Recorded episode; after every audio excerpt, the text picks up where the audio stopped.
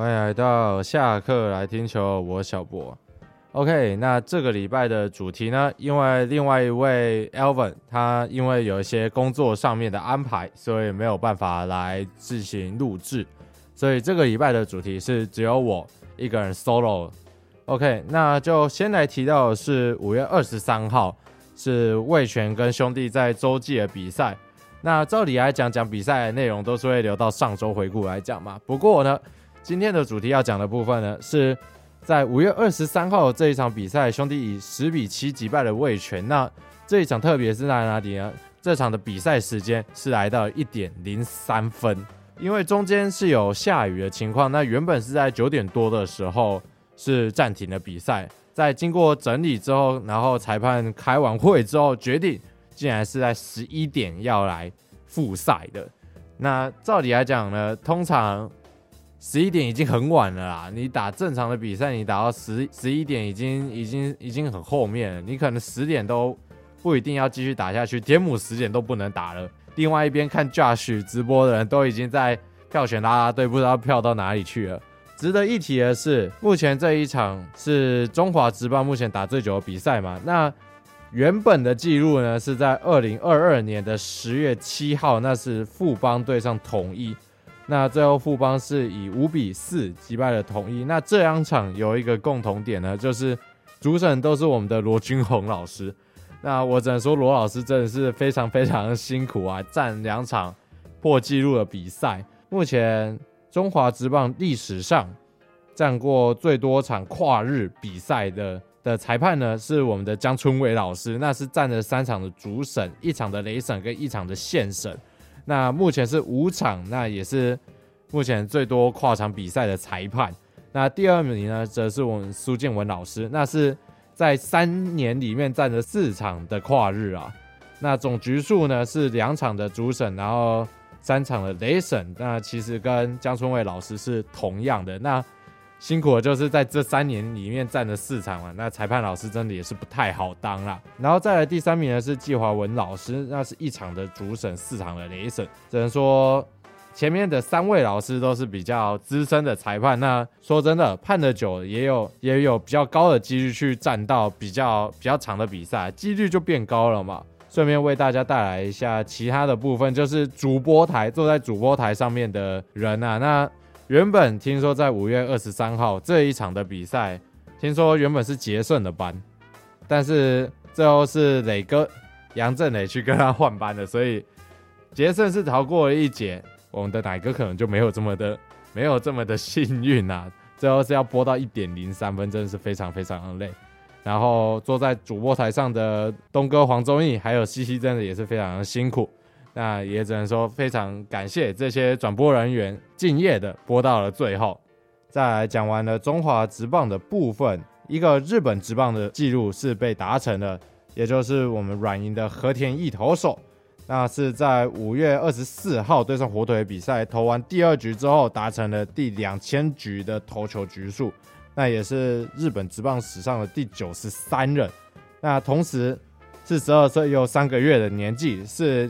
打破了黑田博树的两千局最年长纪录。那我们黑田大叔的纪录是四十一岁又六个月。顺带一提呢，史上最年轻达成两千局的是在一九五六年的五月二号，国铁的金田正一，那在对上中日的比赛所达成。那那一年他才二十二岁又九个月。那提一下金田正一，他在。二十二岁这个年纪就已经达成了两千局，那真的是非常非常恐怖的一个记录。那他在生涯里面是投出了三百六十五次的完投胜。那看到这一个完投的数据呢，真的是也不太意外啊。那在年轻的时候呢，是动辄几乎每季起码都会有二十场，除了在新人年没有投到二十场的完投胜，接下来的赛季当中。直到了一九六四年为止，起码都应该是有二十四的完投胜，所以以这个累积速度下来看的话，那两千局看起来好像也不是什么多远的一个记录了。他生涯最后投出来的局数呢是五千五百二十六点二局啊，这一个数据真的是非常非常可怕，而且我也认为是不会再被打破了，毕竟。现在保护投手的这一个概念是更完善了。现在投球的工作，现代棒球是讲求分工的，所以这种这种完全操劳投手的一个一个使用方式是比较不可能出现的。那其实金田正一他也是相当投的相当长青的一位投手啊，以这个使用量来看的话，还可以投这么久，真的是非常非常的厉害。那他的职业生涯呢，总共是投了二十年，前半段是在国铁队，那生涯的尾段是来到巨人队。那在巨人队这一段期间，他其实也已经年迈了，所以也比较没有投出这么这么多的完投胜啊。那我只能说，上个世纪的记录也希望只让他留在上个世纪啊。现在的。投手假设用这一个使用方式的话，应该没过多久就要受伤了。那再来是讲到另外一个也是日职的一个新闻，就是最近呃西西武队的强打者山川最高是卷入了性丑闻，那是已经被以强制性交罪函送检方了。那目前呢，日本那边的强制性交罪呢，是不是告诉乃论，是非告诉乃论，所以即使两方达成了合意。也就是两边已经和解，但是检方这边还是有可能会提起告诉的。但是如果如果在和解书上面注明今后民事、刑事都不得再提告的话，其实是没有这个问题的。目前的话是还没有一个非常明确的结果。那如果山川他是被确定以刑事罪名起诉的话，那西武这边的话是一定会解雇的。但是如果检方这边是不进行起诉的话，那其实西武这边的动作就不能完全那么确定了。那西武队现在是缺乏了三川穗高这一个强打者，那其实对打线上来说真的是非常非常的伤。毕竟他们在今年是送走以往的主战捕手森友哉，那只能说目前西武队的打线。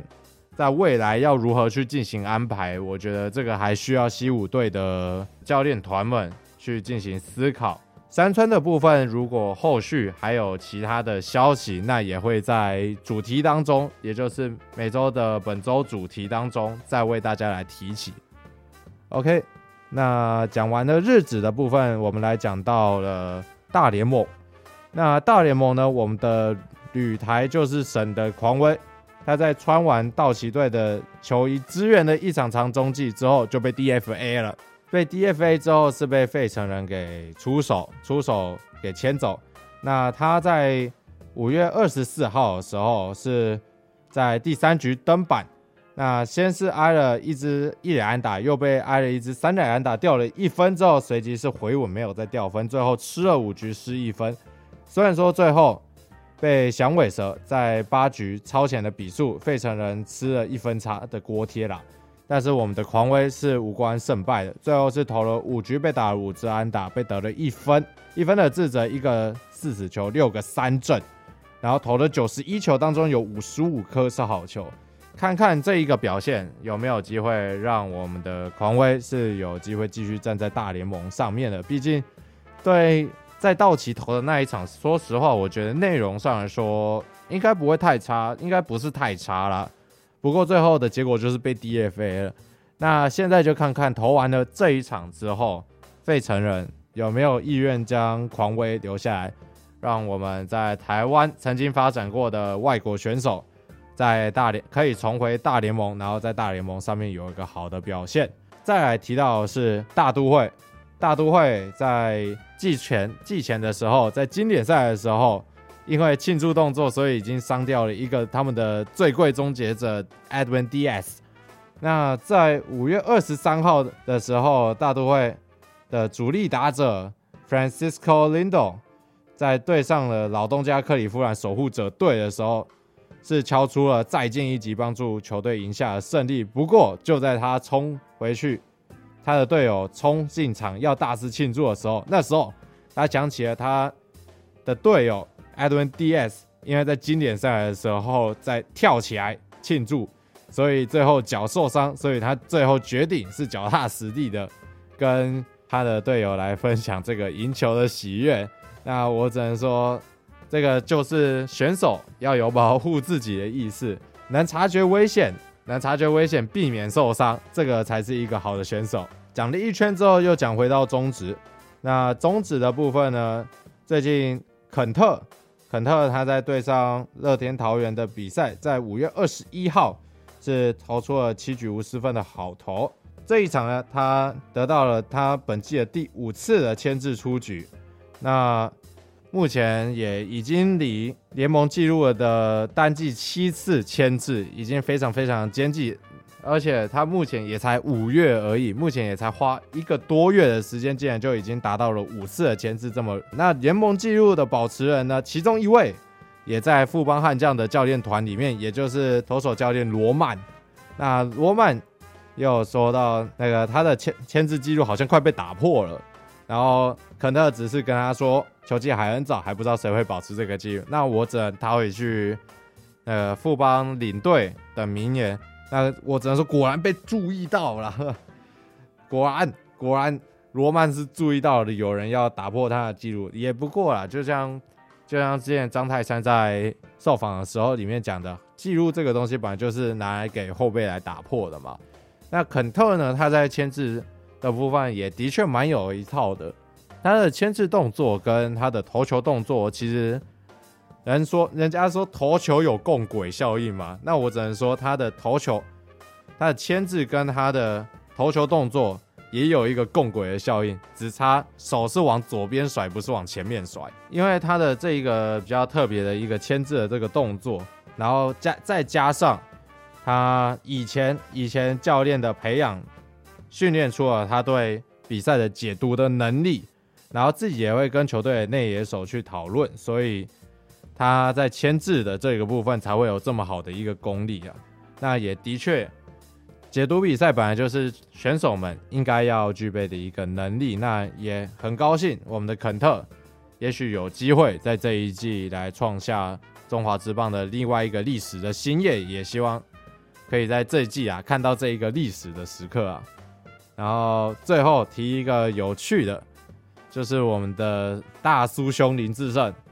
在五月二十四号的时候，这一场这一场在洲际的比赛是英语联赛了。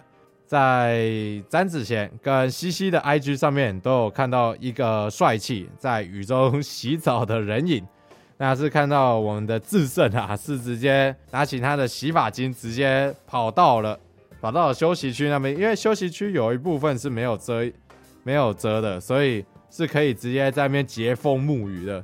竟然就直接拿着洗发精站在休息室那边，是直接洗起了澡啊！那也只能说真的是非常非常的好笑啊，也的确是相当幽默。OK，那我们这个礼拜的主题差不多就到这边结束了。那下个礼拜的上周回顾呢，是一样由我来为大家来服务，所以我们就下个礼拜的上周回顾再见了，拜拜。